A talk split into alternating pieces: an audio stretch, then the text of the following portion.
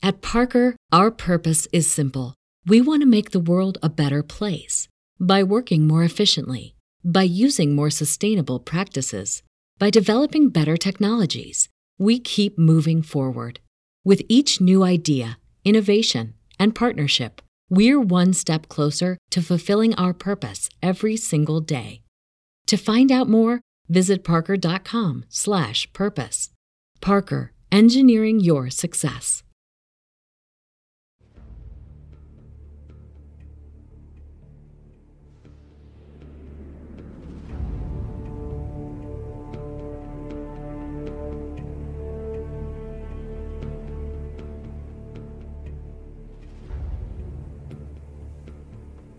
Hân hạnh giới thiệu truyện ngắn kinh dị Bãi đất hoang sau nhà của nhà văn Nguyễn Ngọc Ngạn. Qua phần diễn đọc của tác giả và Hồng Đào. Kỹ thuật âm thanh, anh Dũng.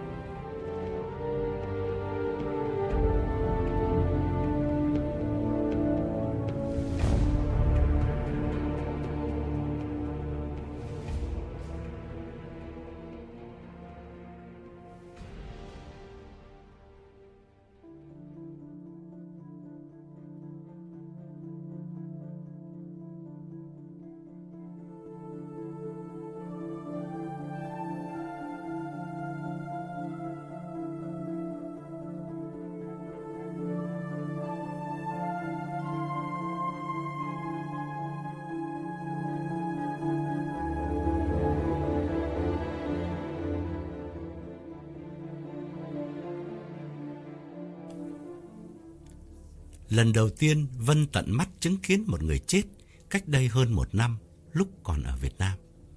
Chứng kiến một người chết có nghĩa là nhìn người ấy đang từ cõi sống, đột ngột bước sang thế giới bên kia. Đó là ông Thọ ở cách nhà Vân ba căn, trên cùng một con hẻm nhỏ thuộc phường 10 quận Tân Bình. Chẳng phải vì là hàng xóm mà Vân quen ông. Láng giềng thật ra mỗi người có một cuộc sống, nên cũng ít khi gặp nhau. Huống chi ông lại hơn Vân khá nhiều tuổi. Nếu xưng hô cho đúng thì Vân phải gọi ông bằng chú. Nhưng sở dĩ Vân thân với ông chỉ vì ông là tài xế xe buýt trên lộ trình từ nhà Vân đến sở làm. Dù muốn, dù không, ngày nào Vân cũng phải gặp ít nhất một lần vào buổi sáng. Có một dạo xe buýt là phương tiện chuyên chở công cộng rất đắt khách, chuyến nào cũng chật ních.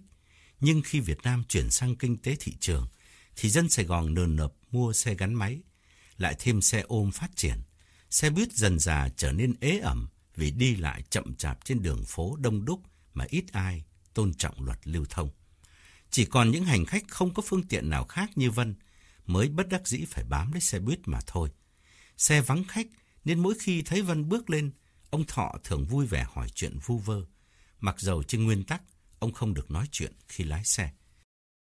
Vân cũng hân hoan đáp lại, chọn cái ghế trống gần ông để đàm đạo cho quên đoạn đường tới sở. Đại khái thì toàn những câu xã giao thủ tục thôi. Lâu lâu, nếu trong con hẻm nhà Vân có chuyện gì bất thường xảy ra, thì hai người mới có đề tài mới để bình luận. Ông Thọ không có vợ con, sống nhờ nhà người anh ruột, nhập chung hộ khẩu và coi gia đình người anh như gia đình mình. Ở tuổi 45, mặt ông khắc khổ ưu tư, nước da đen sạm và mái tóc phía trước hơi dài, lúc nào cũng rũ xuống chán, làm Vân thấy rất ngứa mắt. Ông ít cười, dù nụ cười rất tươi, hàm răng đều như hạt bắp. Phải cách tội là lúc nào cũng ố vàng vì khói thuốc. Ông ghiền thuốc lá nặng, trong túi lúc nào cũng có gói mai, loại thuốc đen nội hóa ít người hút. Mỗi khi đường kẹt xe, ông thường chạy xuống giết một điếu, hoặc có khi chỉ vài hơi, rồi lại leo lên lái tiếp. Dân Sài Gòn hút thuốc nhiều, nên chẳng ai thấy ngứa mắt, mà cũng không thấy khó chịu vì khói thuốc.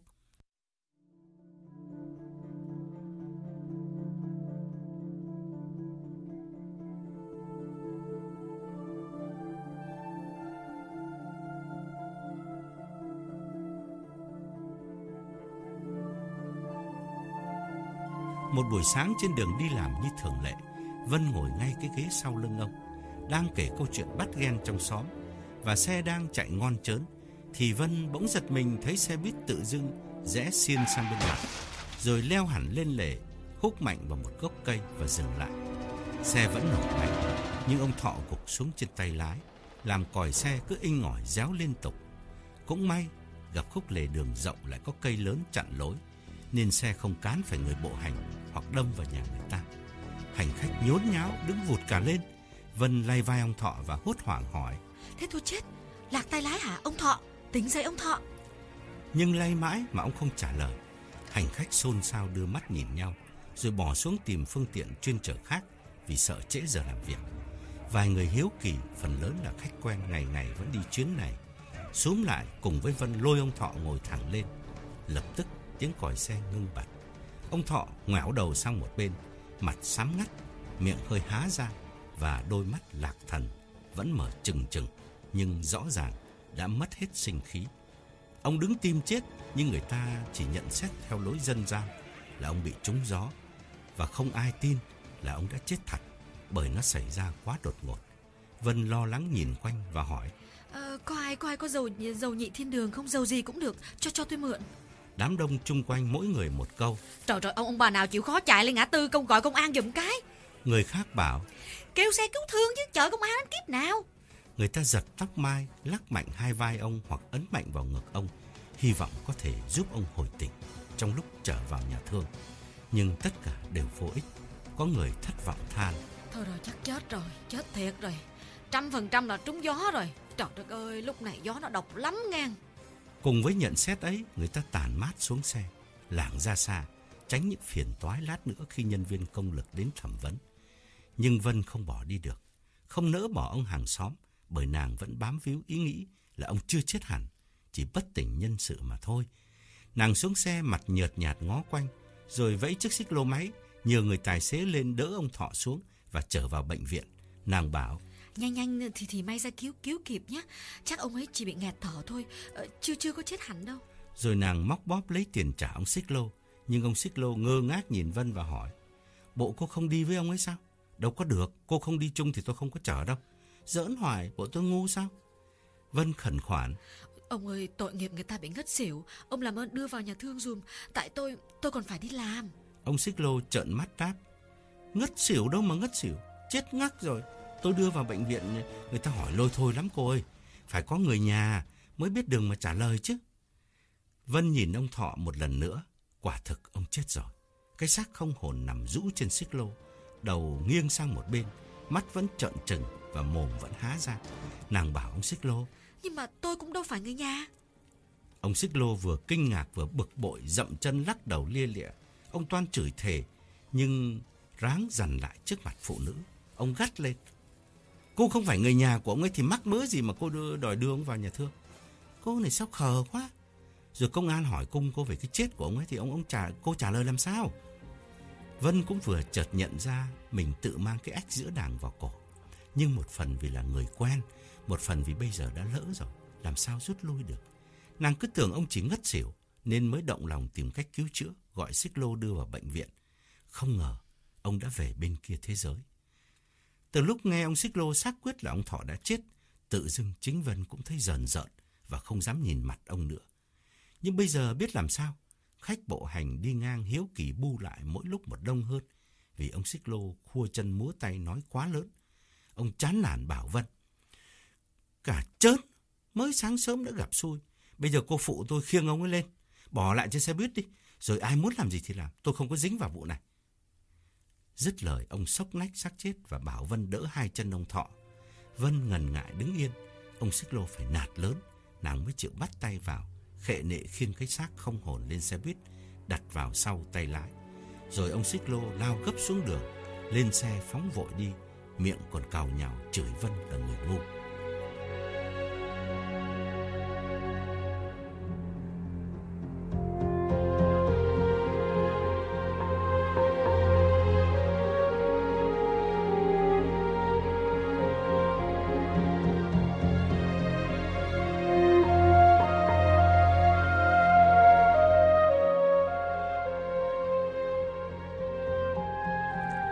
Xuống xe đứng phân vân bên lề đường, không biết nên bỏ đi hay chờ cảnh sát tới để tường trình. Đám đông bu quanh mỗi người hỏi một câu.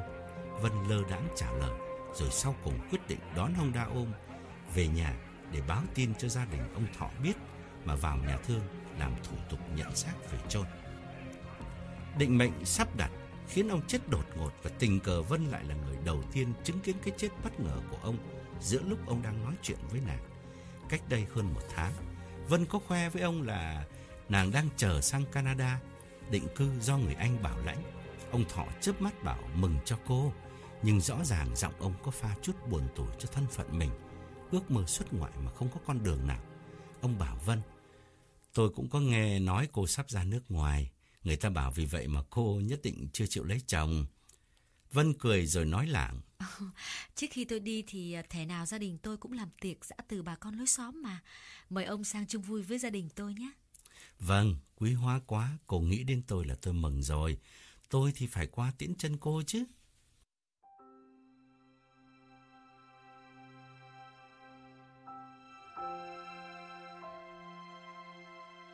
Câu chuyện tưởng như mới hôm qua, Vân chưa lên đường, chưa kịp làm tiệc mời ông Thọ, thì ông đã về bên kia thế giới. Vân chạy về báo tin, rồi cùng người anh ông Thọ, lãnh ông từ nhà xác về, mua đất chôn ở Nghĩa Trang Tân Việt gần bà Quẹo.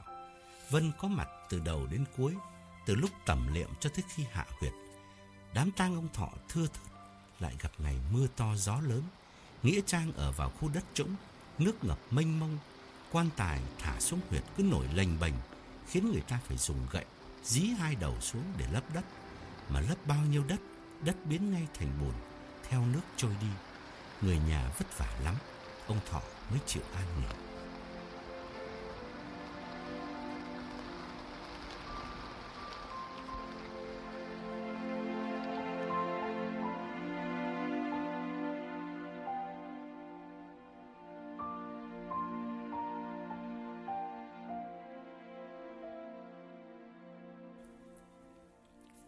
Gần một năm sau, Vân lên đường sang Canada, tạm thời ở chung với gia đình người Anh đã bảo lãnh. Tên là Hiếu, có vợ ba con tại Toronto. Hiếu mới mua nhà trước khi Vân qua. Căn nhà mới ở vùng ngoại ô phía bắc Toronto nằm trong khu vực vừa khai phá, giá tương đối rẻ, mà đất chung quanh còn rất khoảng khoát. Phía sau nhà Hiếu cách một bãi trống đầy cỏ hoang, rồi mới tới bìa rừng. Bãi đất trống ấy cũng nằm trong kế hoạch xây cất tư gia hoặc chung cư, nhưng vì tạm thời kinh tế xuống, ngành địa ốc suy thoái nên người ta khựng lại, bỏ không. Gia đình Hiếu có 5 người, nhưng hai đứa con đầu vừa lên đại học và đi ở xa, ở nội trú luôn trong trường, nên nhà chỉ còn hai vợ chồng với cô con gái út 14 tuổi. Vợ chồng Hiếu chiếm ngụ buồng ngủ chính trên lầu, đứa con gái cũng có buồng ngủ riêng bên cạnh. Dưới nhà, bên cạnh buồng tắm, có một phòng nhỏ dành cho Vân, sát bức tường phía sau có cửa sổ trông ra bãi đất trống quạnh hiu.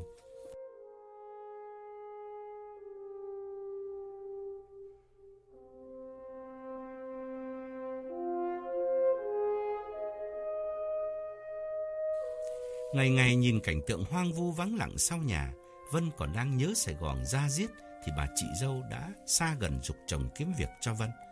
Thật ra thì chẳng cần chị phải dục, chính Hiếu vẫn đang để ý tìm việc cho Vân để nàng có thêm tiền chi dụng và nhất là để vợ Hiếu khỏi cằn nhằn. Hai vợ chồng Hiếu cùng đi làm cả, cho nên vợ Hiếu rất ngứa mắt khi thấy Vân qua đây mà cứ ngồi yên trong nhà.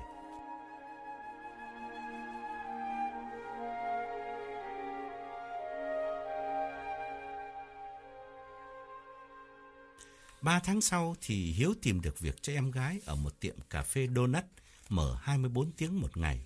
Tiệm nằm ở khu vực downtown, nghĩa là trung tâm thành phố Toronto. Họ cho Vân làm ca đêm, bắt đầu từ 11 giờ đến 7 giờ sáng. Hiếu an ủi em. Thôi cứ chịu khó làm tạm đi, rồi một thời gian sau sẽ đổi sang ca ban ngày. Họ có hứa với tao như vậy. Ca đêm tuy buồn ngủ, nhưng mà bù lại thì nhàn là vì ít khách hơn ban ngày. Vân vui vẻ đáp. Ừ, em có ngại gì đâu, ngồi nhà chán chết. Hiếu tỉ mỉ dặn dò Vân những kinh nghiệm làm việc nơi xứ lạ để em khỏi bỡ ngỡ, rồi Hiếu chỉ dẫn cho Vân cách đón xe đi làm. Vì là khu tân lập ngoại ô, nên trước cửa nhà Hiếu tuy đường xá mới mẻ nhưng chưa có xe buýt. Vân sẽ phải đi bộ một quãng khá xa để ra con lộ chính lấy xe buýt đưa nàng tới trạm metro.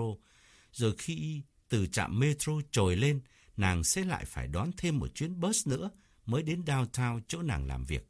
Hiếu dự trù vài tháng nữa sẽ bắt Vân đi học lái xe, sắm chiếc xe hơi cũ cho em gái đỡ vất vả.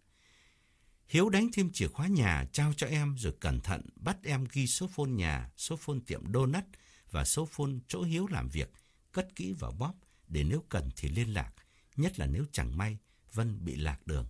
Hiếu bảo, mày đi làm ca đêm cũng khỏe, sáng khỏi phải dậy sớm này, ban ngày thì tha hồ ngủ, đường xá không kẹt, xe buýt rộng rãi khỏi phải đứng mỏi chân. Vân biết ông anh vì tội nghiệp mình nên cứ phải tìm cách an ủi. Nàng che giấu nét xúc động và bảo. Ừ, Anh khỏi phải lo. Việc gì em làm cũng được mà. Ở Việt Nam em quen vất vả. Với lại đi làm học tiếng Anh còn mau hơn học trong sách nữa.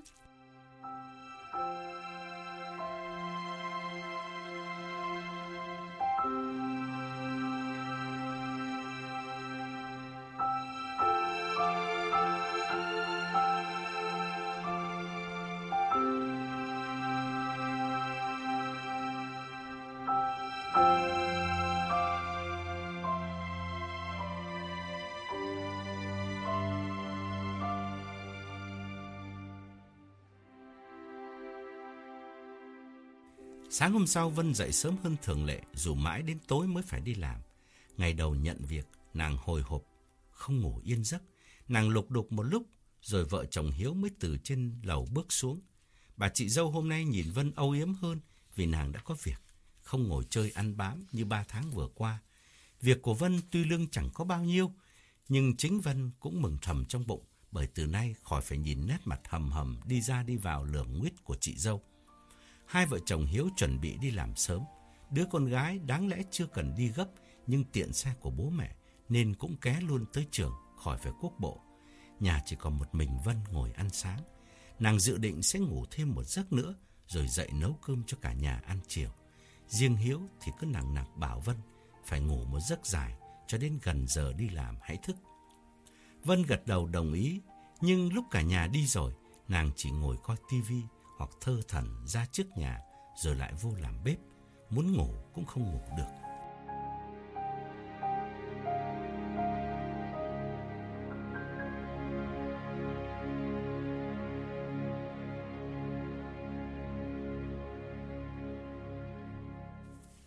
Buổi tối hôm ấy cơm nước xong, cả nhà ngồi coi tivi một lúc rồi Vân chuẩn bị đi làm. Muốn chắc ăn, nàng ra khỏi nhà lúc 9 giờ rưỡi mới không sợ trễ giờ Trời cuối tháng 11 bắt đầu xe lạnh và mau tối. Mới khoảng 5 giờ chiều là đã thấy âm u xám ngắt. Có năm Toronto giờ này tuyết đã trắng xóa. Năm nay trời khô nhưng gió buốt, nhất là quanh nhà Hiếu còn quá nhiều bãi đất trống. Vân mặc quần jean, hai ba lớp áo trong áo ngoài, cổ quấn khăn, chân đi giày bata, xách cái túi đựng thức ăn và dăm ba thứ lặt vặt. Nàng lầm lỗi lội bộ qua mấy khúc đường vắng tăm tối, rồi mới tới con lộ chính. Đúng như Hiếu nói, giờ này người và xe đi lại đã vơi hẳn, nên ở trạm bus chỉ có một hành khách đang đợi. Đó là một bà người Canada ngồi trên ghế băng trong nhà lồng kiếng, sốt ruột nhìn về hướng xe buýt sắp tới. Vân cũng bước hẳn vào trong nhà kiếng để tránh gió. Nàng gật đầu chào bà cụ, rồi ngồi xuống bên cạnh và cùng quay mặt về hướng xe sẽ đến. Khoảng hơn 5 phút thì nàng vui mừng thấy chiếc xe buýt hiện ra xa xa mờ mờ dưới ánh đèn đường. Nàng vội đứng dậy bước hẳn ra ngoài. Bà cụ cũng bước theo Vân, co do đứng sát lề. Vân ngước nhìn con số khá lớn ghi trên đầu xe và hài lòng gật đầu vì đúng số xe mà Hiếu đã dặn. Mới đi xe buýt lần đầu, nàng rất sợ lầm lộ trình rồi không biết cách nào mà quay về. Chiếc xe buýt nặng nề lăn bánh tới và tắt vào lề. Vân đứng trước, một tay xách túi đồ ăn, một tay cầm sẵn hai đồng bạc cắt. Bà cụ đứng sau lẩm bẩm nói một mình thứ tiếng Anh pha giọng ý rất khó nghe. Xe buýt vừa mở cửa, Vân hăm hở bước lên. Bỗng nàng giật mình sừng sốt kêu lên, đứng khựng lại và run rẩy muốn té quỵ xuống đất. Bởi vì người tài xế xe buýt chính là ông Thọ. Chào ôi, ông đã chết trong chiếc xe buýt cách đây hơn một năm. Ngay trước mặt nàng, giờ này ông lại ngồi sau bánh lái xe buýt bên Canada, quay đầu nhìn Vân cười rạng rỡ. Cái khác duy nhất giữa ông Thọ ngày trước và ông Thọ lúc này chỉ là da mặt ông không đen sạm như xưa, mà trắng bệch, có pha chút xanh xao, lạnh lẽo, y như bôi một lớp sáp lên mặt. Hàm răng ông cũng không còn ám khói thuốc lá vàng như nghệ, mà trái lại trắng nhợt như nước sơn, khiến nụ cười trông càng ma quá. Nhất định là ông Thọ, không thể nhầm được. Vân tái mặt, đánh rớt cái túi thức ăn xuống đất, lạng quạng bước lùi lại mấy bước, rồi kinh hoàng quay đầu chạy. Bà cụ người Canada đứng sau lưng, đưa hai tay đỡ lấy vai Vân và hỏi bằng tiếng Anh. Cái gì thế? Cô làm sao vậy? Vân không hiểu gì, run rẩy chỉ ông tài xế và ấp úng mãi mới nói đại được một câu nửa tiếng Anh, nửa tiếng Việt. À, ông, ông ấy, ông ấy chết chết rồi. He, he died. Ông tài xế là người chết lâu rồi. Rồi nàng quay lưng, cắm cổ chạy. Bà cụ vừa leo lên, vừa ngạc nhiên nhìn theo Vân, lẩm bẩm vài tiếng không ai nghe rõ.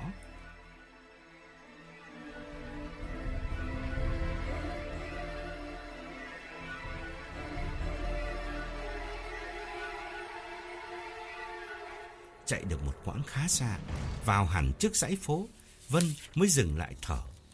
Nàng quay đầu nhìn lại chạm xe thì chiếc bus đã mất hút, không thấy dấu vết gì nữa, chỉ còn trơ lại cái nhà kiếng dưới ngọn đèn đường vàng úa. Dãy phố chỗ Vân đứng, nhiều cửa tiệm đã đóng im lìm, ngoại trừ những quán cà phê, nhà hàng ăn và tiệm tạp hóa. Vân mệt quá, ngồi đại xuống bậc thềm bên cạnh tiệm bánh ngọt đang chuẩn bị đóng cửa hơi thở nàng vẫn còn dồn dập. Nàng nhớ lại nguyên vẹn khuôn mặt trắng xanh và hàm răng trắng nhợn của ông Thọ lúc thấy nàng vừa bước lên xe, làm toàn thân nàng lạnh toát như cơn bão tuyết bất ngờ, thổi buốt thấu xương. Nàng không thể nhầm được, ông Thọ đã chết, chính nàng đã đi đám tang và chôn ông ở nghĩa trang Tân Việt bà quẹo. Sau giờ này lại lái xe buýt bên Canada? Vân phân vân suy nghĩ, đầu óc hoang mang, khuôn mặt đờ đẫn, quên cả cảnh vật chung quanh, đến nỗi chủ tiệm bánh ngọt bên cạnh phải dục nàng đứng dậy để họ đổ rác vì nàng đang ngồi ngay bên cạnh thùng rác.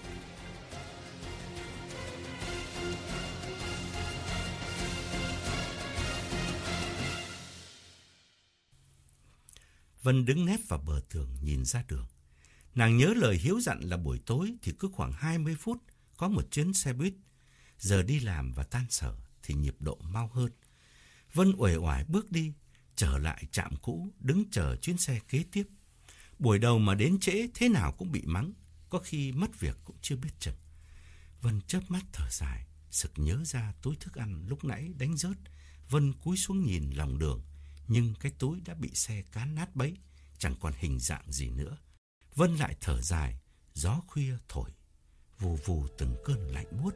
Nàng đứng hẳn vào trong nhà lồng kiếng, chạm xe vắng ngắt không có ai ngoài nàng Một lúc sau Từ phía xa xa Vân thấy chiếc xe buýt khác lờ mờ xuất hiện Mỗi lúc một rõ dần Nàng vén tay áo nhìn đồng hồ Và hy vọng đón chuyến này vẫn còn kịp giờ đến tiệm cà phê Donut Nhưng bỗng nàng sực nghĩ ra một điều Làm nàng dùng mình lạnh toát Là biết đâu trên chiếc xe buýt kia Người tài xế cũng vẫn chính là ông Thọ Rõ ràng hồn ông đã theo nàng từ Việt Nam qua đây. Nàng mở to mắt, nhìn chiếc xe đang lù lù tiến đến. Rồi khi xe chỉ còn cách khoảng chưa đầy 100 thước, thì do một động lực mạnh mẽ thôi thúc trong lòng. Vân bỗng hốt hoảng bỏ chạy. Nàng lao trở lại chỗ cũ, dãy phố chỉ còn vài căn tiệm mở cửa. Nàng đứng sát vách tường và đăm đăm nhìn ra. Khoảng cách xa quá mà trời lại tối, nàng không thấy được mặt người tài xế trên xe buýt nên không biết có phải là ông Thọ hay không. Chỉ biết chuyến xe đó hầu như trống rộng, không có hành khách. Chiếc xe đi rồi, nàng đứng thở và bần thần không biết tính sao. Đón xe buýt thì nàng sợ gặp hồn ma ông Thọ. Mà gọi taxi thì Vân không biết có đủ tiền không vì nàng chưa biết từ đây ra trung tâm thành phố sẽ tốn bao nhiêu. Nhất là dù muốn kêu taxi, Vân cũng không biết kêu ở đâu, số điện thoại nào. Cuối cùng, nàng đành đi bộ về nhà và dự định sẽ báo cho Hiếu biết hôm nay nàng không đi làm để nhờ Hiếu phone cho tiệm donut. Biết Hiếu sẽ trách, nhất là bà vợ, nhưng Vâng không còn cách nào khác trừ trường hợp Hiếu lấy xe đích thân chở nàng đi làm.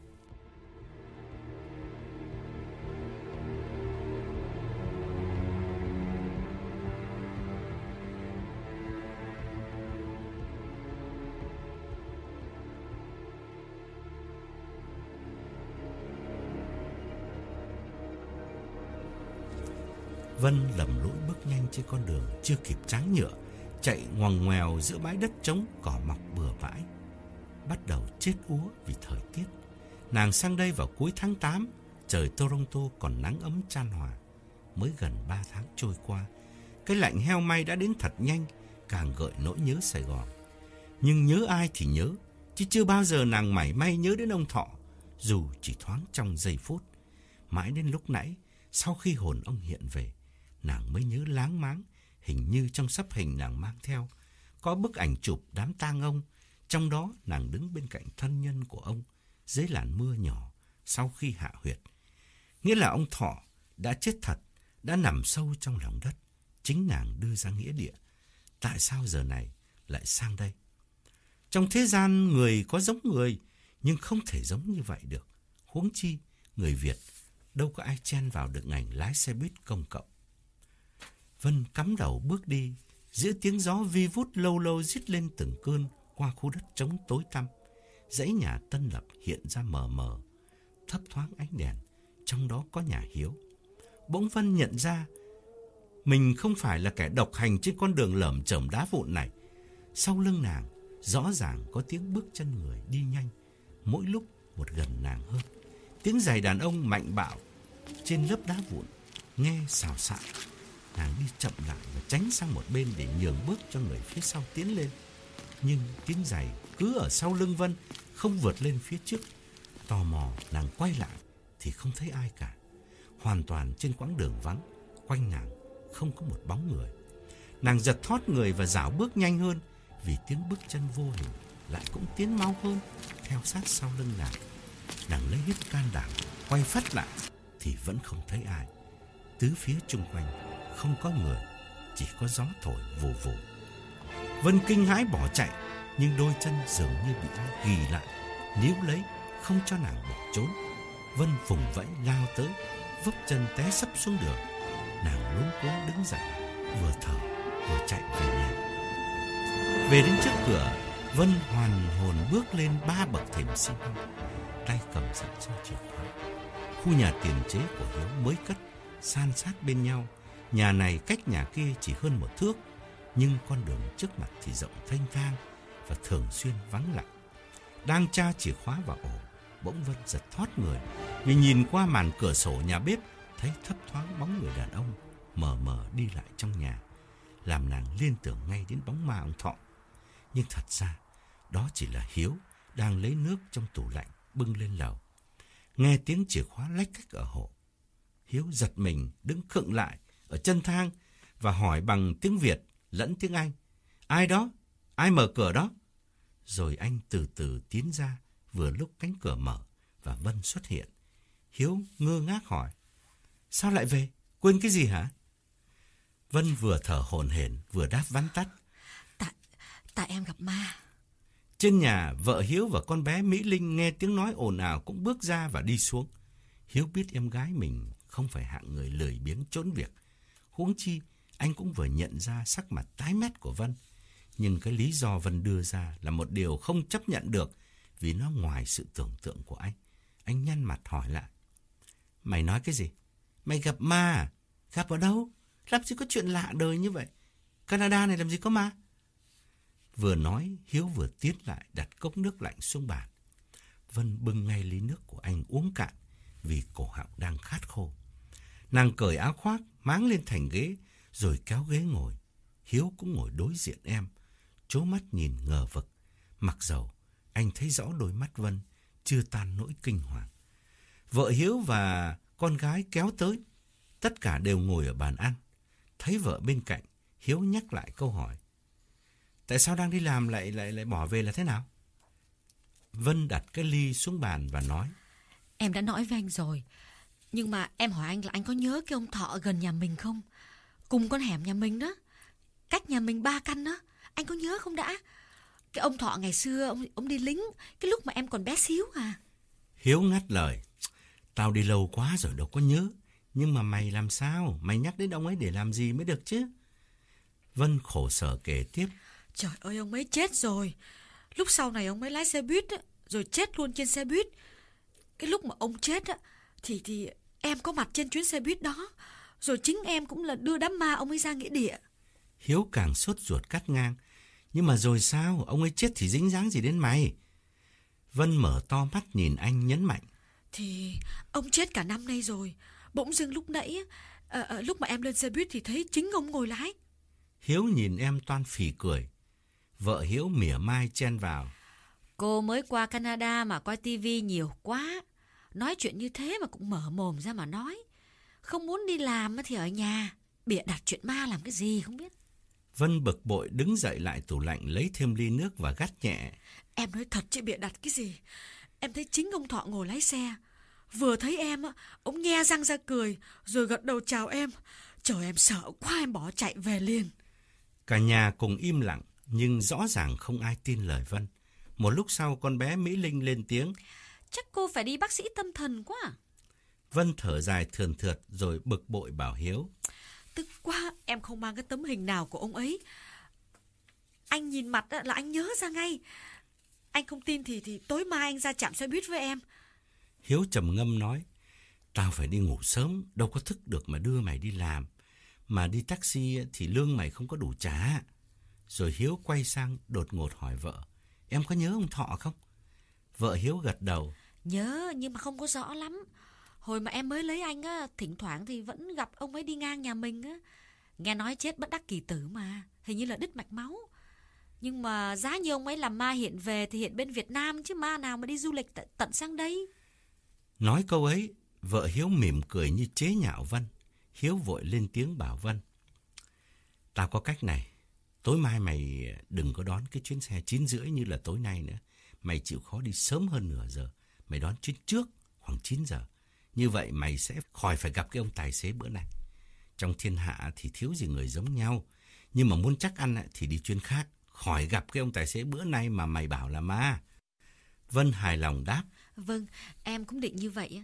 Đi sớm nửa giờ cũng được chứ ngồi nhà làm gì. Đến tiệm trước thì càng vui. Vợ Hiếu chỉ muốn em chồng đi làm nên đề nghị thêm. Còn muốn uh, chắc ăn nữa thì chịu khó quốc bộ thêm một block đường nữa. Thay vì đón xe đường số 4 thì qua hẳn cái đường số 5 á. Hai đường song song với nhau mà. Xe nào cũng dẫn đến metro. Rồi đằng nào cũng phải đổi xe bus mới đi ra được đau thao. Vân gật gù đồng ý. Vâng vâng, có lẽ như thế thì chắc ăn hơn ạ. Hiếu biết em không muốn ở nhà nên gật gù nhắc lại. Ừ, cứ như vậy đi, chịu khó đi sớm một tí. Ngừng một chút, anh hỏi Vân. Thế còn tối nay thì sao? Bây giờ thì sao? Mày có đi làm hay không? Vân im lặng không đáp. Hình ảnh ông Thọ vẫn còn làm nàng kinh khiếp. Hiếu đứng dậy lại góc nhà nhấc phone gọi cho tiệm đô mà chủ nhân là một người Hoa hồi trước làm chung sở với Hiếu. Nói chuyện vài câu rồi anh gác máy và trở lại bảo Vân. Tối nay nghỉ cũng được, người ta chưa cần mày lắm. Thật ra thì họ muốn mày đến trước một hôm để học việc. Nhưng mà thôi, đằng nào cũng trễ rồi, tối mai bắt đầu làm. Thôi, thôi đi ngủ đi, nhớ khóa cửa lại. Vợ chồng Hiếu đứng dậy lên lầu, con bé Mỹ Linh cũng theo lên. Bình thường suốt ngày nó nhốt mình trong phòng riêng, học bài hoặc nghe nhạc, ít khi xuống nhà dưới. Mẹ nó có ác cảm sẵn với Vân, nhưng nó thì lại rừng rưng, không thành kiến. Thỉnh thoảng lúc rảnh rỗi, nó còn tận tình dạy Vân học tiếng Anh.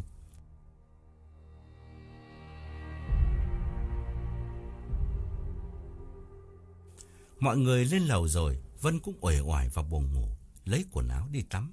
Nàng cảm thấy rất khó chịu vì không có cách nào chứng minh cho cả nhà biết là nàng đã gặp ma thật. Toàn bước ra, bỗng Vân nghe tiếng con chó nhà hàng xóm gầm gừ ngay sau sân nhà mình, sát cửa sổ buồng của Vân. Tay ôm bộ quần áo, Vân nhíu mày lắng nghe, rồi chỉ một phút sau, hình như nó trồm lên và những móng sắc của hai chân trước cào liên tục vào tường nhà Vân, làm nàng càng nhăn mặt khó chịu. Gần ba tháng nay chưa bao giờ Vân thấy nó sang sân nhà mình, dù là sân sau. Nó hiền như cục đất, suốt ngày nằm lờ đờ ngoài hiên nhà bên cạnh, bên tay trái nhà Hiếu. Tối nay, bỗng dưng con chó dở trứng. Vân đập bàn tay vào tường mấy cái để xua đuổi nó đi chỗ khác.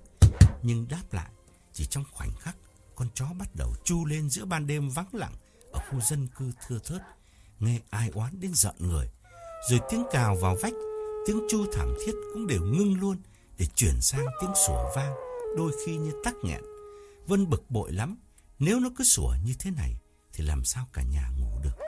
Nàng định chạy lên nói Hiếu gọi điện thoại sang nhà hàng xóm Bảo họ nhốt chó lại Cái ông hàng xóm này kỳ cục quá Tại sao không để chó trong nhà Mà lại thả ra ngoài vườn Khi đã bước vào mùa lạnh Tay ôm bộ quần áo ngủ Vân tò mò tiến lại, Vén bức màn cửa sổ nhìn ra sân sau, Xem tại sao chó sủa. Tức thì nàng kinh hãi thét lên, Buông rơi bộ đồ xuống chân Và bỏ chạy, lao ra ngoài. Bởi vì khi tấm màn vừa kéo ra, Thì nàng thấy ông Thọ đã đứng sẵn bên ngoài lớp kính cửa sổ, Nghe hàm răng trắng nhợn Cười với nàng.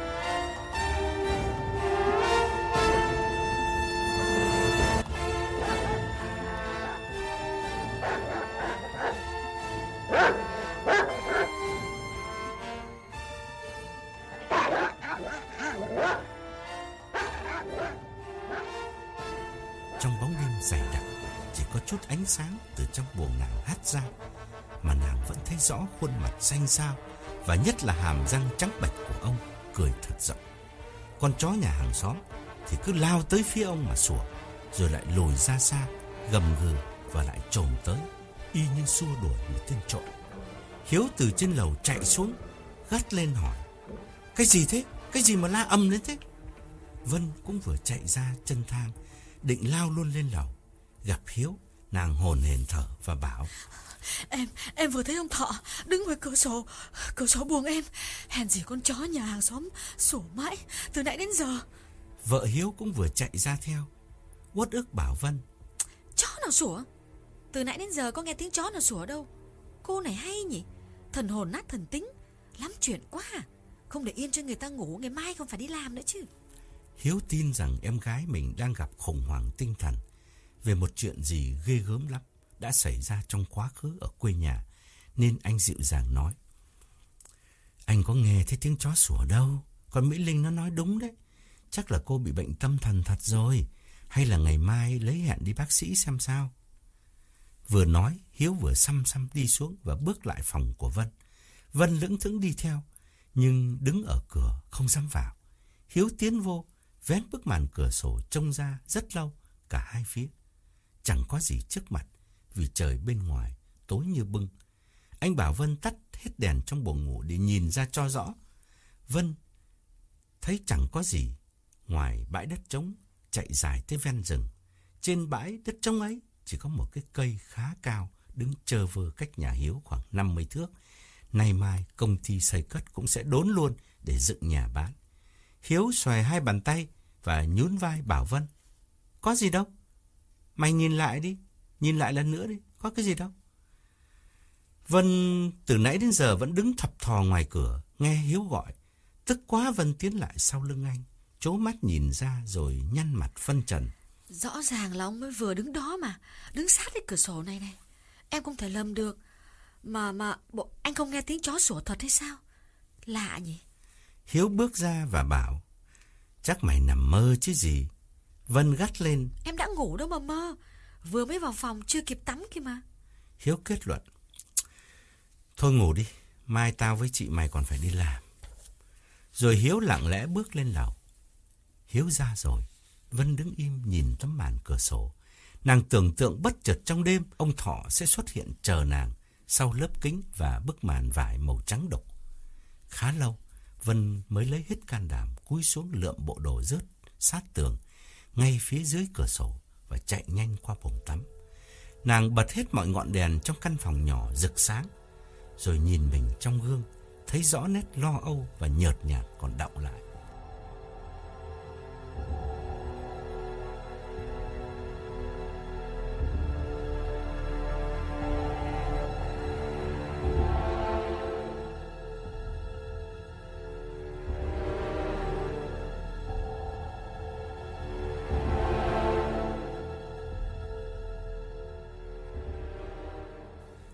Tiếng sau, Vân trở lại buồng ngủ, đứng im nghe ngóng. Nàng không dám khép cửa, không dám tắt đèn, thậm chí bật luôn cả đèn nhà bếp rồi mới lên giường, nằm nghiêng, đưa lưng về phía cửa sổ và trùm mền phủ kín từ đầu đến chân. Vợ Hiếu từ nhà trên cầu nhào đi xuống và tắt hết đèn bếp cho đỡ tốn điện. Vân biết nhưng đành nằm im. Cũng may, từ đó mọi chuyện đều bình lặng, không có gì xảy ra. Con chó không cào, không sủa nữa. Tuy vậy, Vân vẫn không ngủ được vì có cảm tưởng bên ngoài khung cửa sổ. Hồn ma ông Thọ với khuôn mặt bôi sáp loang loáng vẫn đang lờn vờn đợi nàng. Cứ nhắm mắt lại, khuôn mặt xanh xao của ông với hàm răng trắng nhợt lại hiện ra rõ mồn một như đang đứng ngay trước mặt Vân. Hồi nhỏ nàng nghe người lớn bảo những kẻ chết vào giờ linh hồn không siêu thoát cứ theo đuổi mãi một người nào đó trên trần gian hay là ông Thọ ở vào trường hợp đó. Nếu thế thì xui cho Vân quá.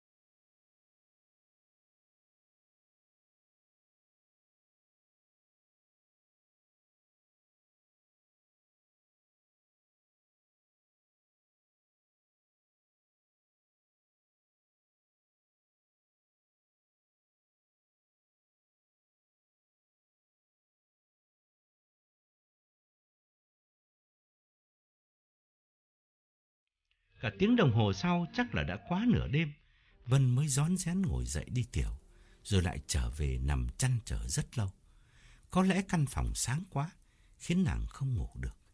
Nghĩ thế, Vân vói tay tắt cả hai ngọn đèn trần, cũng như đèn ngủ ở đầu giường, rồi chui vào cuộn mình trong chăn. Nhưng đèn vừa tắt thì từ sân sau con chó nhà hàng xóm lại bắt đầu gầm gừ nho nhỏ. Rồi hai chân trước lại cào vào bờ tường liên tục, nghe zin rít làm Vân thấy dùng mình, ê răng và ghê cả người. Không biết làm sao, Vân đưa bàn tay bịt tai lại, nhưng con chó lại chu lên mỗi lúc một ghê rợn hơn. Tiếp theo là từng hồi sủa vang và lâu lâu móng sắc vẫn tiếp tục cào vào bờ tường như réo gọi Vân. Vân lạnh toát người, run lên bần bật vì biết chắc hồn ông thọ vừa hiện ra, trở lại sân nhà nàng. Tiếng chó sủa lớn quá trong đêm khuya. Tại sao cả nhà nàng không ai nghe thấy? Vân chờ đợi mãi mà chẳng thấy Hiếu lên tiếng, chứng tỏ chỉ có mình nàng nghe được. Nàng nằm co quắp, ôm cái gối vào ngực, mắt nhắm nghiền lại. Một lúc sau, tiếng chó cũng im bặt, tiếng móng chân cào vào bờ tường cũng im hẳn. Vân nhẹ nhẹ kéo mép chăn xuống khỏi mặt để thở. Nhưng tiếng chó vừa im được một lúc, thì phía sau nhà vang lên tiếng ầm ầm của máy xe hơi. Đúng là tiếng xe buýt chạy từ từ, đơn độc, cứ lớn dần, lớn dần, cho tới khi lướt ngang ngay cửa sổ nhà nàng. Nhà nàng ở giữa đồng trống không thể có con đường cho bất cứ loại xe nào chạy ngang phía sân sau. Nàng lại rung lên bần bật và kéo mền phủ lên mặt. Nhắm mắt lại, nàng hình dung thật rõ cái xe buýt cứ lờ lờ tiến đến gần nhà mình, chạy lướt qua rồi lại quay đầu trở lại. Và ông Thọ ngồi lạnh lùng sau bánh lái. Nàng cố chấn tĩnh rồi choàng dậy, với tay bật đèn và ôm cái miệng chạy lao ra nhà bếp, rón rén lên lầu. Nàng muốn chui vào ngủ chung với đứa cháu cho đỡ sợ, nhưng giờ này đã quá khuya, không dám đánh thức nó. Dần già một chút, Vân nằm dài ra sàn nhà, ngay trước cửa sổ, phòng con Mỹ Linh tung chăn phủ kín lên người.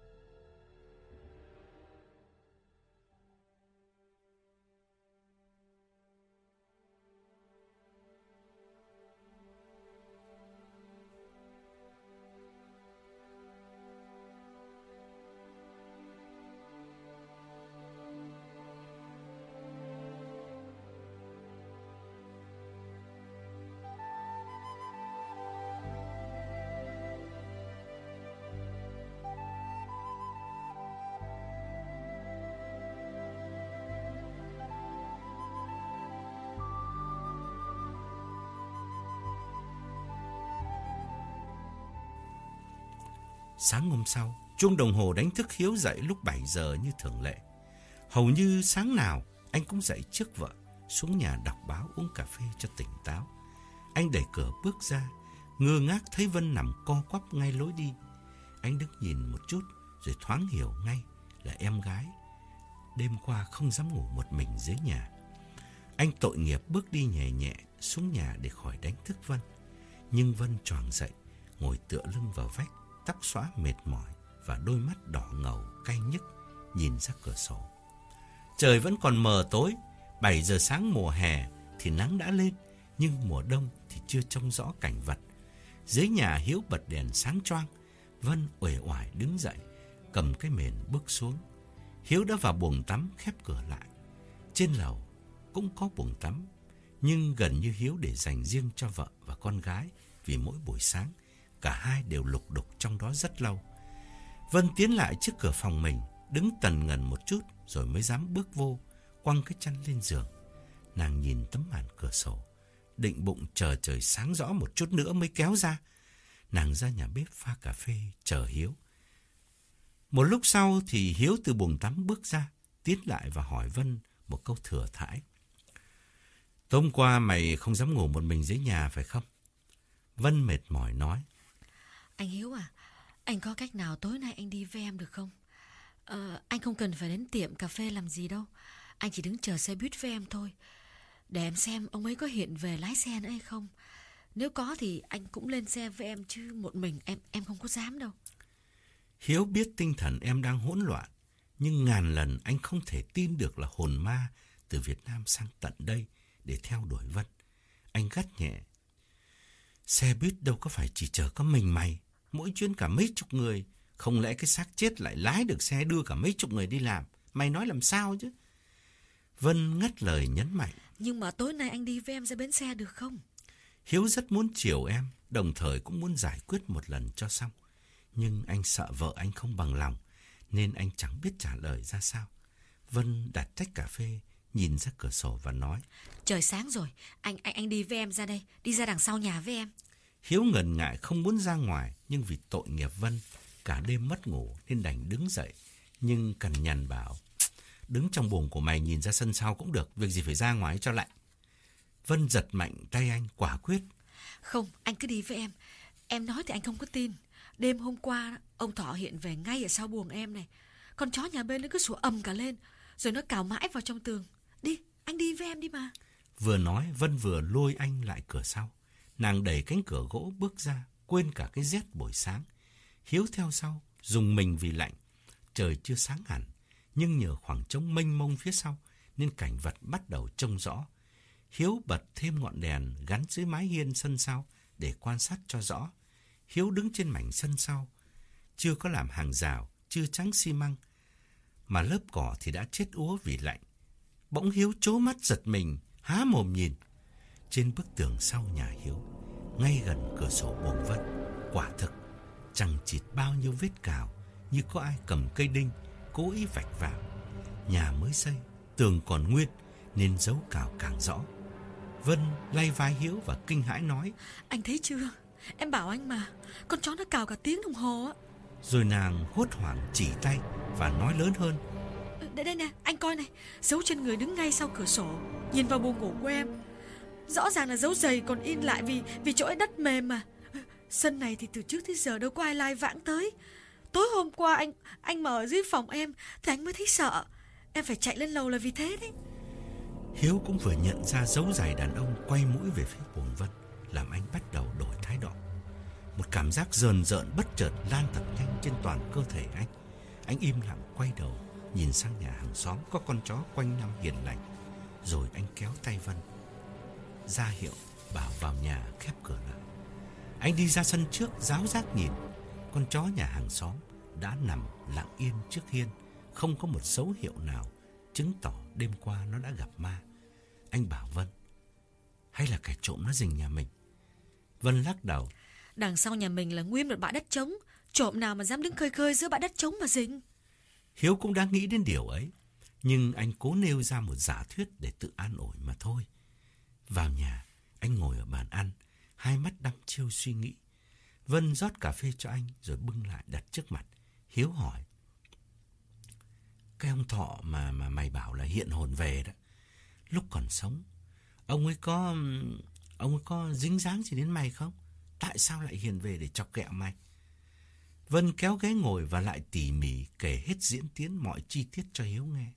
Chỉ khác một điều là lần này nàng kể hứng khởi hơn bởi vì Hiếu đã chăm chú lắng nghe, không xem thường câu chuyện của nàng như tối hôm qua. Nàng kết luận. Tối nay anh chịu khó ra đón xe buýt với em được không anh? Hiếu gật đầu đáp. Ừ, để tối nay tao đi với mày. Nhưng tao dặn mày là lát nữa chị mày dậy đó. Đừng có nói gì cả. Bà ấy nhát lắm. Biết là có ma thật đó. Thì chị mày có thể đứng tìm chết đấy. Vân gật đầu mặc dầu trong lòng rất ấm ức. Vì rõ ràng bà chị dâu cho rằng Vân bịa đặt. Chị cứ yên chí là Vân lấy cớ để nghỉ ở nhà khỏi phải đi làm. Trong lúc tức tối Vân chỉ mong hồn ma ông Thọ hiện về cho bà chị dâu gặp một lần để bà ấy tởn. Vân đứng dậy và nói. Thôi, anh chuẩn bị đi làm đi. Em phải đi ngủ một giấc đây. Thức nguyên một đêm mệt quá. Định vào ngủ chung với cháu Mỹ Linh nhưng mà lại sợ là mất giấc ngủ của nó. Em đành phải nằm ở ngoài hành lang á. Hiếu trầm ngâm không nói gì nữa. Vân nhìn anh tha thiết hỏi. Um, em em gọi phone về Việt Nam được không anh? Hiếu bưng tách cà phê chưa kịp uống ngạc nhiên đáp. Được chứ, nhưng mà mày gọi cho ai? Gọi cho gia đình ông Thọ mà. Ông ấy ở với một ông anh ruột. Em bảo là người ta làm lễ cầu siêu. Tại vì ông Thọ không vợ không con. Cho nên không có ai cúng kiến cả. Hiếu nhấp ngụm cà phê rồi gật đầu bảo. Ừ, tùy mày đấy. Lát nữa tao đi làm thì mày gọi. Vân hài lòng đứng dậy. Anh em thương nhau nhưng vướng bà chị dâu khó chịu. Thành ra bất cứ việc gì muốn làm, Vân cũng phải đắn đo. Nàng bước vào bồn tắm, bao nhiêu nỗi kinh sợ đêm qua, giờ này khi trời sáng đã giảm hẳn. Nàng đánh răng rửa mặt, rồi cởi quần áo vào bồn tắm, xối nước nóng cho đỡ mệt mỏi. Rồi nàng vào buồng khép cửa lại, lên giường ngủ. Ngoài nhà, vợ chồng Hiếu và con gái lục đục một lúc, rồi khóa cửa đi ra, trả lại sự vắng lặng một mình cho Vân ở nhà. Nàng cần ngủ một giấc dài, đêm nay mới có thể thức trắng, làm việc tại tiệm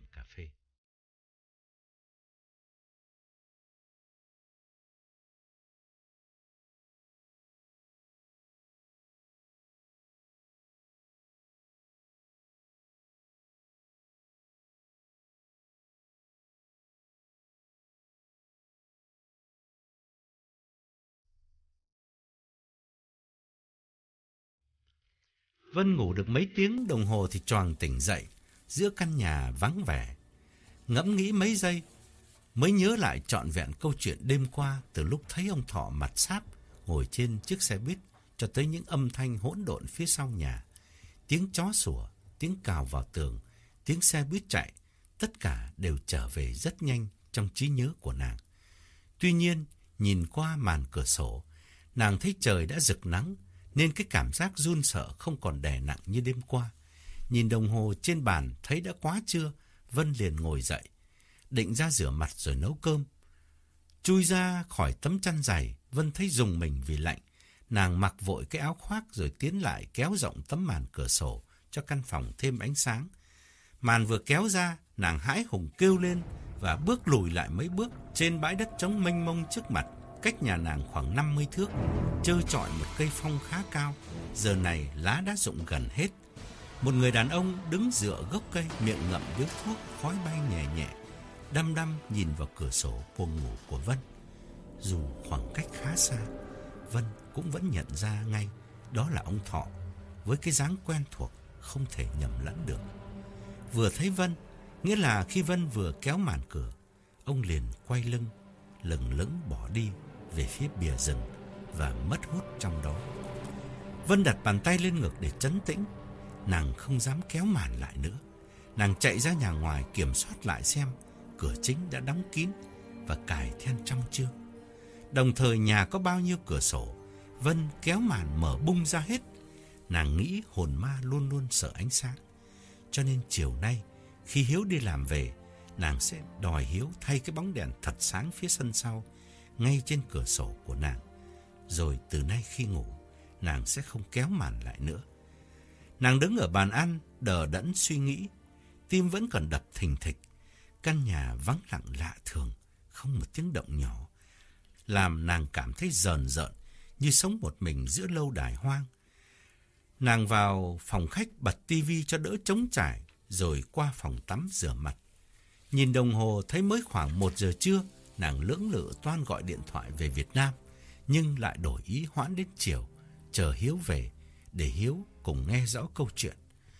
Một mặt Vân sẽ bảo người nhà cầu siêu trong thọ, một mặt nàng sẽ yêu cầu họ gửi sang cho nàng bức hình của ông để mang lên chùa. Phải chấm dứt tình trạng này, chứ nếu kéo dài thì nàng không thể làm ăn gì được. Đôi mắt vẫn còn cay, Vân đứng trước quầy rửa mặt, cúi xuống vạn nước, nàng nhắm mắt lại, vục thật nhiều nước đắp lên mặt cho tỉnh. Đang lau mặt thì nàng ngạc nhiên khựng lại vì chợt ngửi thấy mùi thuốc lá thoang thoảng trong phòng. Nàng nhíu mày đứng yên, hít hít mấy cái và càng thấy rõ mùi thuốc lá bao phủ nặng nề hơn. Hiếu đi làm mới về bất ngờ chăng? Chắc là không, bởi dù Hiếu có về thì Hiếu cũng đâu có hút thuốc. Anh bỏ thuốc đã lâu, mấy cái gạt tàn chỉ còn giữ lại trong tủ làm kỷ niệm. Nhà này không có ai hút thuốc, sao lại có mùi khói bay trong nhà? Vân máng cái khăn lên và cất tiếng hỏi lớn. Anh về đấy hả? Anh Hiếu? Cùng với câu hỏi ấy, Vân bước ra phòng khách. Nàng kinh hãi đến rợn người vì ở bàn salon trên chiếc gạt tàn bằng thủy tinh có điếu thuốc đang cháy dở, khói bốc thành sợi bay lên cao. Vân đứng chết cứng tại chỗ, chố mắt nhìn. Bên cạnh cái gạt tàn còn gói thuốc mai mà đã hơn một năm nay Vân mới nhìn lại. Tim đập thình thịch, Vân đưa mắt nhìn quanh, ngó xuống bếp và ngước lên lầu. Nàng biết hồn ma ông Thọ đang có mặt trong căn nhà này với mùi khói thuốc nội hóa mà xưa kia ông vẫn hút khi lái xe buýt. Dường như có tiếng bước chân trên lầu, nàng im lặng lắng nghe thì lại không thấy gì nữa. Căn nhà chìm trong im lặng mênh mông, không một tiếng động nhỏ. Đứng một lúc, lấy lại phần nào bình tĩnh, Vân tiến lại góc nhà chỗ máng điện thoại để gọi vào sở báo tin cho Hiếu biết. Nàng dự định điện thoại cho Hiếu xong thì nàng sẽ ra phố đông người hoặc vào một cái shopping center nào đó đi thơ thẩn chứ không dám ở nhà một mình nữa. 5 giờ chiều, cả nhà về thì Vân mới về.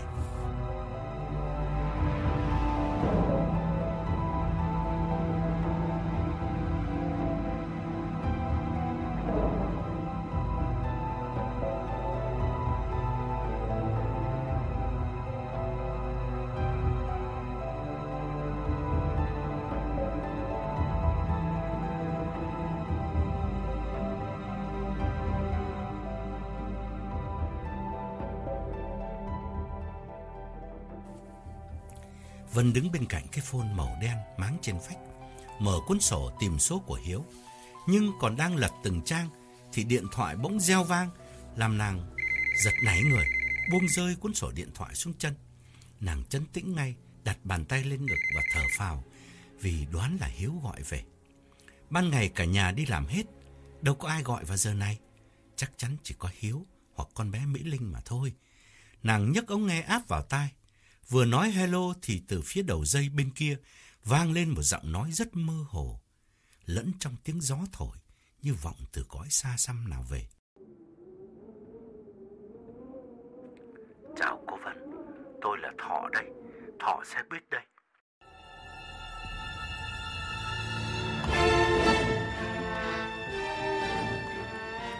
Vân thét lên buông rơi cái điện thoại xuống bàn và bỏ chạy ra sân nhà. Nàng xuống hẳn lề đường, mặt tái mét đưa mắt nhìn lại sau lưng và hai bên hàng xóm. Con chó nhà bên cạnh vẫn nằm lừ đừ trước cửa dưới ánh nắng khô lạnh. Sực nhớ ra mình đang mặc đồ ngủ. Hơi giá thấm nhanh qua lớp vải nội hóa. Vân lại trở vào, rón rén mở cửa, mắt mở trừng trừng nhìn tứ phía. Căn nhà nàng cư ngụ đã ba tháng, hôm nay biến thành một cõi âm hồn lạnh lẽo mà nàng cảm nhận được trong không gian. Nàng muốn gọi phone cho Hiếu, nhưng cứ đứng nhìn cái điện thoại mà kinh hãi, chỉ sợ đến gần thì hồn ma ông Thọ lại từ thế giới bên kia kêu về. Nàng mon men đi vào phòng, giáo giác ngó quanh rồi thay vội chiếc quần jean áo thun. Rồi nàng qua buồng tắm, lấy cái jacket dày vẫn máng trong đó. Nhưng lạ quá, cái áo khoác ấy chỉ máng lên một cây đinh nhỏ sau cánh cửa mà nàng giật mãi không ra như có bàn tay ai giữ lại. Vân dùng hết sức, kéo thật mạnh cái đinh, sút luôn, làm ngã ngồi vào bồn tắm, lôi theo tấm màn ni lông và ngổn ngang chai lọ đổ ụp vào trong bồn. Vân lồm cồm đứng dậy, cầm cái jacket chạy lao ra sân.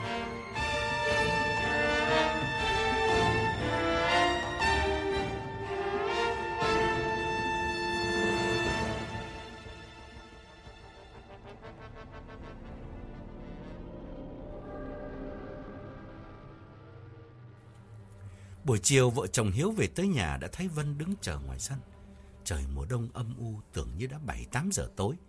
Nhìn nét mặt xanh xám và cặp mắt lạc thần của em, Hiếu ưu tư hỏi. Sao giờ này không ngủ? Ra đứng đây làm gì cho lạnh? Chờ vợ Hiếu vào nhà trước, Vân mới níu cánh tay anh và vắn tắt kể. Anh Hiếu ơi, hồn ma ông Thọ đang ở trong nhà mình từ sáng tới giờ đó.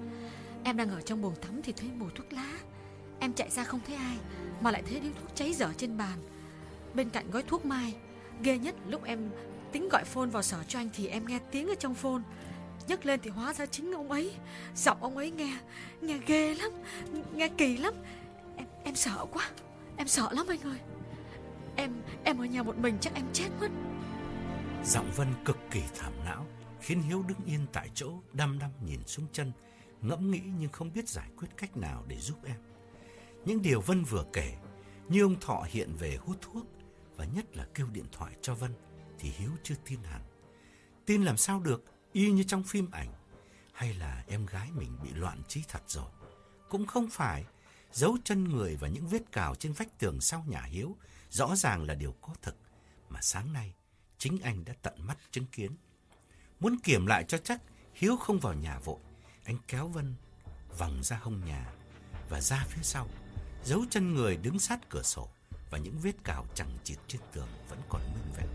Vân bảo anh à, anh thay ngay cho em cái bóng đèn thật sáng ở ngoài này được không? Ma bao giờ cũng sợ sáng cả. Hiếu vừa bước vòng về phía trước vừa nói. Tạm thời mày sợ thì lên nằm chung với con Mỹ Linh. Nhưng mà mày có ngủ nhà đâu mà sợ. Mày làm ban đêm mà. Lát nữa tao đi với mày ra đón xe buýt. Giờ này thì Vân không phải chỉ sợ ông Thọ ngồi trên xe buýt. Mà chỗ nào hình như cũng có ông theo bước chân nàng. Hai anh em về tới cửa trước thì vợ Hiếu cũng vừa từ trong nhà bước ra mặt hầm hầm nhìn Vân mắng lớn. Cô ở nhà làm gì mà phòng tắm bừa bãi như thế này? Thủy tinh vỡ đầy trong ấy mà không quét dọn gì cả. Rồi ấy đạp vào thì sao? Rồi bao nhiêu chai lọ lăn long lóc ở trong bồn tắm, cô để yên được à? Muốn ở đây thì phải gọn ghẽ chứ. Vân cúi đầu nén tiếng thở dài. Hiếu không biết giải thích thế nào với vợ để bênh em gái, đành dịu dàng bảo Vân. Vào quét đi, quét rồi lấy máy hút bụi hút lại cho thật kỹ đi. Vân vô buồng tắm rồi, vợ Hiếu đứng ở bếp chống nạnh nhìn quanh rồi chán nản nói. Ở nhà cả ngày mà bếp nước lạnh tanh như thế này, không nấu được hộ nồi cơm, chán thật. Hiếu nghe vợ cằn nhằn em gái một cách oan ức, nhưng anh không biết nói sao. Anh không muốn vợ, anh biết rằng chính anh cũng đã bắt đầu tin những điều Vân kể. Anh tò mò tiến lại trước cửa buồng tắm đứng nhìn vào. Vân đang khom người quét mảnh thủy tinh, vội đứng dậy và thì thầm kể. Em thấy tình hình ghê rợn lắm rồi. Em, em chịu không nổi. Anh phải làm cách nào giúp em. Trưa nay nè, em ngủ được có khoảng 3 tiếng đồng hồ. Ban ngày nên em cũng đỡ sợ. Ngủ dậy, em vén màn cửa sổ, thì không ngờ em lại thấy ông ấy. Đêm qua thì ông ấy đứng sát cửa sổ. Trưa nay thì ông ấy đứng xa xa, dưới gốc cây, giữa cái bãi đất trống kia kìa. Anh anh có biết cái đó là là cái cây gì không? Cái đó đó cái cây đó đó. Anh, anh qua buồng em mà coi. Rồi rồi thấy em, ông ấy bỏ vào rừng. Trời đất ơi em mệt quá vì thiếu ngủ Mới vào buồng tắm vục nước đắp vào mặt Ai ngờ ngẩng lên Mở mắt ra thì mùi thuốc lá Chạy ra phòng khách á, thì thấy điếu thuốc đang cháy dở Em chưa đứng tim mà chết là may đấy Vào phòng tắm lấy cái áo jacket Để giữ để Thì có người giữ chặt lại Không cho em lấy Lôi mãi thì cái đinh nó tuột ra Làm em ngã lăn vào bồn tắm Suýt gãy xương sống. Mà mà lạ quá Cái cái ly thủy tinh để múc nước xúc miệng Thường ngày vẫn để trên cái bàn rửa mặt. Sao hôm nay lại nằm cạnh cái bồn tắm Rớt xuống vỡ tung ra?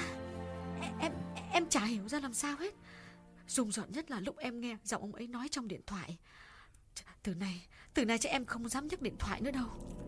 Hiếu chỉ nghe em kể cũng thấy dùng mình lạnh buốt xương sống. Mặc dầu toàn những chuyện lạ lùng đầy tính hoang đường Anh để Vân quét dọn một mình sang buồng ngủ của Vân, đứng nhìn qua cửa sổ. Trời đã tối sẫm ngoài khu đất hoang, cảnh tượng thê lương như bãi tha ma không một bóng người, không một chút ánh sáng vì nhà Hiếu ở dãy cuối cùng. Hiếu kéo màn cửa sổ lại rồi trở qua buồng tắm và hỏi Vân. Ông Thọ lúc còn sống theo đạo gì? Vân vừa quét vừa đáp. Dạ hình như đạo Phật. Hiếu bảo, ở Toronto có nhiều chùa Việt Nam lắm. Hay là mày nhờ chùa làm lễ cầu siêu cho ông ấy? Vân hăm hở đồng ý ngay. Vâng, em cũng định như vậy. Thứ bảy này nhờ anh đưa em đến chùa. Chùa nào cũng được. Nhưng mà trước mắt phải giải quyết uh, ngay chứ. Uh, để thế này đâu có được. Từ từ đây đến thứ bảy còn lâu quá. Hiếu nhìn em gái tội nghiệp nói. Giải quyết cách nào bây giờ? Chính tao cũng không biết. À, mà mày gọi điện thoại về Việt Nam chưa? Bảo người nhà ông ấy gửi gấp bức hình sang đây để mình đưa lên chùa. Vân mệt mỏi đáp. Ch trời ơi, em chưa gọi. Bao nhiêu chuyện dồn dập xảy ra. Em chẳng còn tâm trí nào để nhớ là điện thoại về Việt Nam. Thôi hay để sáng mai vậy. Vân vừa dứt lời thì con bé Mỹ Linh cũng về tới, đẩy cửa bước vào, cất tiếng chào bố mẹ rồi đi thẳng lên lầu, vào buồng riêng. Nó thay quần áo xong xuống nhà chuẩn bị ăn cơm. Thấy mẹ đứng nấu bếp, nó vô tình hỏi. Ủa, cô Vân ở nhà không nấu thì sao mẹ? Vợ Hiếu được dịp than. Chả biết làm gì cả ngày ở nhà mà bừa bãi như bãi rác, không dọn dẹp, chả nấu nướng. Những câu nhiếc móc ấy Vân đều nghe rõ cả vì vợ Hiếu cố ý nói khá lớn, nhưng nàng lờ đi vì đã có lời dặn của Hiếu. Nàng dọn xong buồng tắm, treo tấm màn ni lông lên thì nghe tiếng Hiếu gọi ra ăn cơm. Ít có gia đình nào chị dâu em chồng hòa thuận với nhau, nhất là trong hoàn cảnh của vợ Hiếu và Vân hôm nay. Hai chị em ngồi đối diện nhau, không ai nói lời nào. Con bé Mỹ Linh vốn tính hồn nhiên, tươi cười hỏi Vân. Tối nay cô có đi làm không? Coi chừng cô lại gặp ma trên xe bus đó nha. Vân chưa kịp đáp thì Hiếu lên tiếng. Uhm, lát nữa ba sẽ đi với cô Vân ra chạm xe. Chờ cô lên xe xong thì ba mới về. Lập tức vợ Hiếu đặt bát và gắt lên. Ơ hay, tại sao phải như thế? Không lẽ đêm nào cũng đưa từ nhà ra bến xe à? Thế thả ở nhà cho rồi, đi làm làm cái gì? Đi làm mà phiền người khác thì thì nghỉ phứt hết cho rồi. Hiếu gắng nhẫn nhục phân trần. Anh đi với cô ấy tối nay thôi, để xem ông lái xe biết là ai mà mà con Vân nó sợ. Mỹ Linh chen vào. Ừ, ba cho con đi theo luôn đi, để xem ông ấy có phải là ma không nhé. Vợ Hiếu quát lên. Thôi thôi, vẽ chuyện, không đi đâu hết ạ. Ăn xong lên phòng học bài đi. Hiếu bực mình chịu không nổi, lạnh lùng bảo vợ. Em cũng nên đi với anh, và con nữa. Đi ra xem ông tài xế xe biết là ai, người hay là ma. Vợ Hiếu quẳng đôi đũa xuống bàn và gắt. Cái gì? Ra là anh cũng tin là ông Thọ chết ở Việt Nam, rồi bây giờ lái xe sang đây lái xe bus à? Đúng là mê ngủ. Ma nào mà đi xa vậy? Anh em giống hệt nhau. Tin vớ tin vẩn chuyện dị đoan. Hiếu cãi. Không gặp thì làm sao mà biết được. Lát nữa anh ra xem sao. Con bé Mỹ Linh nhìn bố rè rặt nhắc lại. Ừ, con đi được không ba? Hiếu gật đầu. Ừ, con đi với ba xem cô Vân nói thật hay là chỉ tưởng tượng. Vợ Hiếu bực mình bỏ dở bữa cơm đứng dậy bước vào buồng tắm, rồi lên lầu. Con bé Mỹ Linh đưa mắt nhìn theo mẹ một lúc, rồi quay lại Hiếu. Nó tò mò hỏi. À, bộ ma cũng lái được xe hả ba? Hiếu gật đầu giải thích. Ma là hồn người chết con ạ. Thân xác chết nhưng hồn không chết. Có nhiều điều mà con người sống thì không làm được. Nhưng mà hồn ma thì nó lại làm được. Huống chi là lái xe thì quá dễ.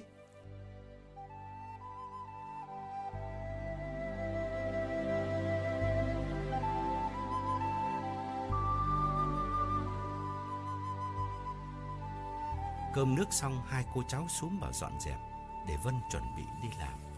Nàng hồi hộp lắm. Nhưng có hai cha con Hiếu đi theo, nàng cũng đỡ sợ. Nàng tự đặt ra trong đầu hai trường hợp sẽ xảy ra. Nếu lát nữa ông Thọ lái xe thật, thì nàng có lên xe hay không? Mà nếu người tài xế không phải là ông Thọ, hai cha con Hiếu trở về không, thì cả nhà sẽ khổ với sự đay nghiến của vợ Hiếu. Lúc đó nàng sẽ ăn nói làm sao với bà chị dâu khó tính.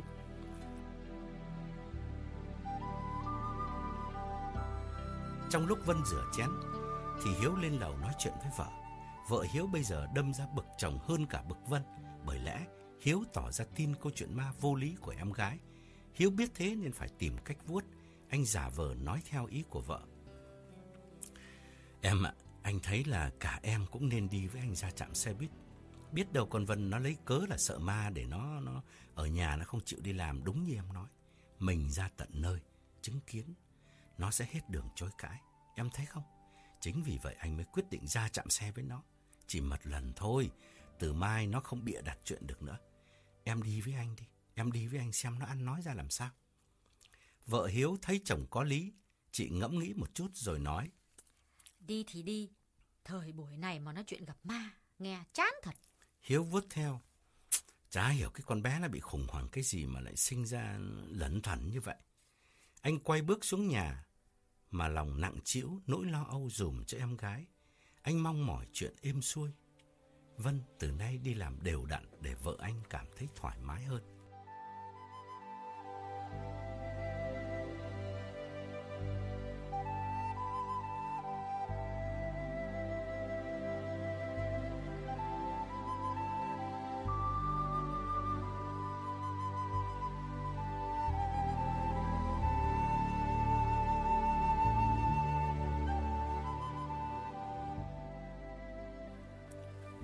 8 giờ rưỡi, bốn người nai nịt quần áo mùa đông bước ra khỏi nhà để lên đường đi gặp ma. Vợ Hiếu mặc jacket dày lặng lẽ theo chồng, không nói lời nào. Vợ Hiếu khóa cửa rồi cả nhà cùng cắm đầu dạo bước. Hiếu định lái xe, nhưng vợ Hiếu và con bé Mỹ Linh đều đòi đi bộ vì quãng đường không xa lắm. Vợ Hiếu lúc này hơi lên cân nên hễ có dịp đi bộ để tập thể dục là đi ngay. Trời rét căm căm mà gió lại rít từng cơn qua cánh đồng trống, như hắt hơi lạnh vào mặt bốn người. Hiếu và vợ đi trước, dầm gì nói chuyện, hai cô cháu lặng lẽ đi sau. Vân kiểm điểm lại bao nhiêu nỗi kinh sợ xảy đến dồn dập trong ngày hôm nay. Nàng thầm nguyện trong đầu. Ông Thọ ơi, lúc sống ông là người thân của tôi. Ông sống khôn thác thiêng, xin đừng hiện về làm tôi sợ. Tôi hứa sẽ đặt bài vị ông trên chùa mà. 15 phút sau thì ra tới con lộ chính, chạm xe không có ai. Cả bốn người đứng khuất hẳn vào trong nhà lồng kiếng chờ đợi. Vân hồi hộp lắm. Để đỡ sốt ruột, nàng hỏi Hiếu. Bộ, bộ anh không nhớ mặt ông Thọ hay sao? Hiếu lắc đầu nói. Không, cứ như mày kể thì hồi trước ông ấy đi lính, ít khi về nhà. Sau 75 ông ấy về thì tao lại vượt biên rồi còn đâu. Gặp thì chắc là cũng nhớ nhưng mà bây giờ thì tao không có hình dung nổi mặt mũi ông ấy ra làm sao. Vợ Hiếu ngồi trên ghế băng không nói gì, mặc dù chị vẫn nhớ mặt ông Thọ. Hiếu chưa nói dứt câu thì Mỹ Linh đứng bên cạnh lên tiếng. Ơ xe tới kìa ba.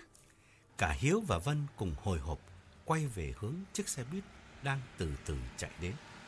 Vợ Hiếu còn hồi hộp hơn bởi chị mong cái giây phút này để cười vào mặt cô em chồng.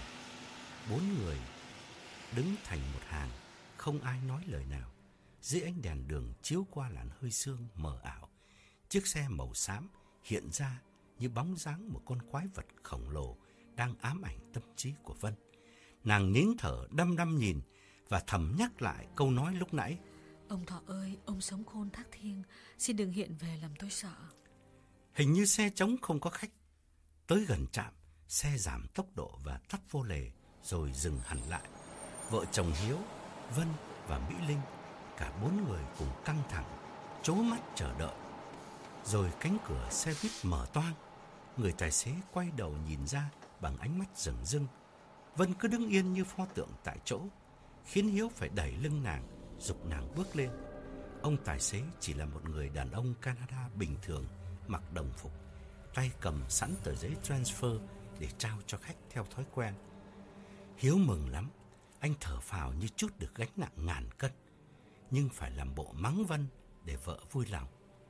Mày thấy chưa? Chỉ nom gà hóa quốc. Thôi, đi làm đi. Sáng mai về để gặp lại. Con bé Mỹ Linh hỏi nhỏ Hiếu. Ờ, ông này đó hả ba? Cô Vân nói ông này là ma hả ba? Vợ Hiếu cười khẩy bảo con. ông này mà cô mày bảo ma thì mỗi ngày tao gặp đến cả trăm con ma. Ma đầy đường. Hiếu nhún vai bảo vợ. Nhưng mà mình có ra tận nơi thì con Vân nó mới hết đường chối cãi. Thôi, thế là yên chị, đi về ngủ. Vân bước lên, tìm chỗ ngồi tuốt phía sau. Nàng vừa vui mừng vừa hồi hộp, mắt cứ dán chặt vào lưng ông tài xế. Nàng tin rằng lời thì thầm của nàng với hồn ma ông Thọ đã có kết quả. Ông không hiện về làm nàng kinh sợ nữa. Hy vọng từ nay Vân thoát nạn. Dù sao, nàng cũng vẫn sẽ làm lễ cầu siêu cho ông và đặt hình ông trên chùa thường xuyên. Hành khách trên xe thưa thớt, chưa tới 10 người, Vân quan sát từng khuôn mặt đàn ông và an tâm thở phào nhẹ nhõm.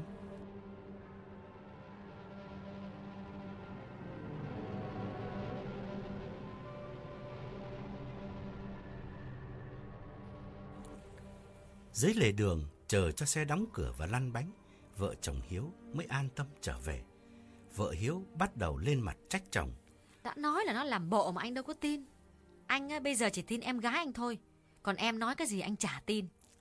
Hiếu biết là Vân không tưởng tượng bởi bao nhiêu việc đã xảy ra trong nhà anh từ tối hôm qua đến giờ. Nhưng anh không muốn vợ biết nên cứ đành phải xuống nước.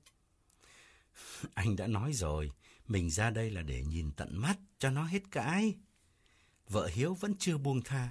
Em có tiếc cái công ra đây đâu. Nhưng tức là nó nói cái gì anh cũng nghe. Chuyện vô lý đến thế. Anh không mắng vào mặt nó mà lại còn có vẻ siêu lòng nghe theo nó. Hiếu không nói nữa, lặng lẽ đi bên vợ con. Vì anh biết có phân trần thì vợ anh cũng không tin, bởi vốn đã có thành kiến với Vân. Con bé Mỹ Linh góp ý. Ừ, con chắc cô Vân bị ám ảnh vì nhà ở nhà coi tivi nhiều quá. Vợ Hiếu bắt ngay nhận xét ấy để nhắc lại. Chứ còn gì nữa, ta đã nói rồi mà. Chỉ có mình ba mày tin là có ma chứ chuyện vô lý như thế đứa con nít nó nghe còn chả nghe được. Về đến nhà, vợ Hiếu bước lên mở cửa, mặt vẫn còn hầm hầm. Hiếu và con gái đứng dưới sân. Con bé đòi Hiếu thứ bảy này trở ra Toronto dự tiệc sinh nhật con bạn. Hiếu gật đầu bảo, ờ cũng được, đằng nào ba cũng phải đưa cô Vân lên chùa.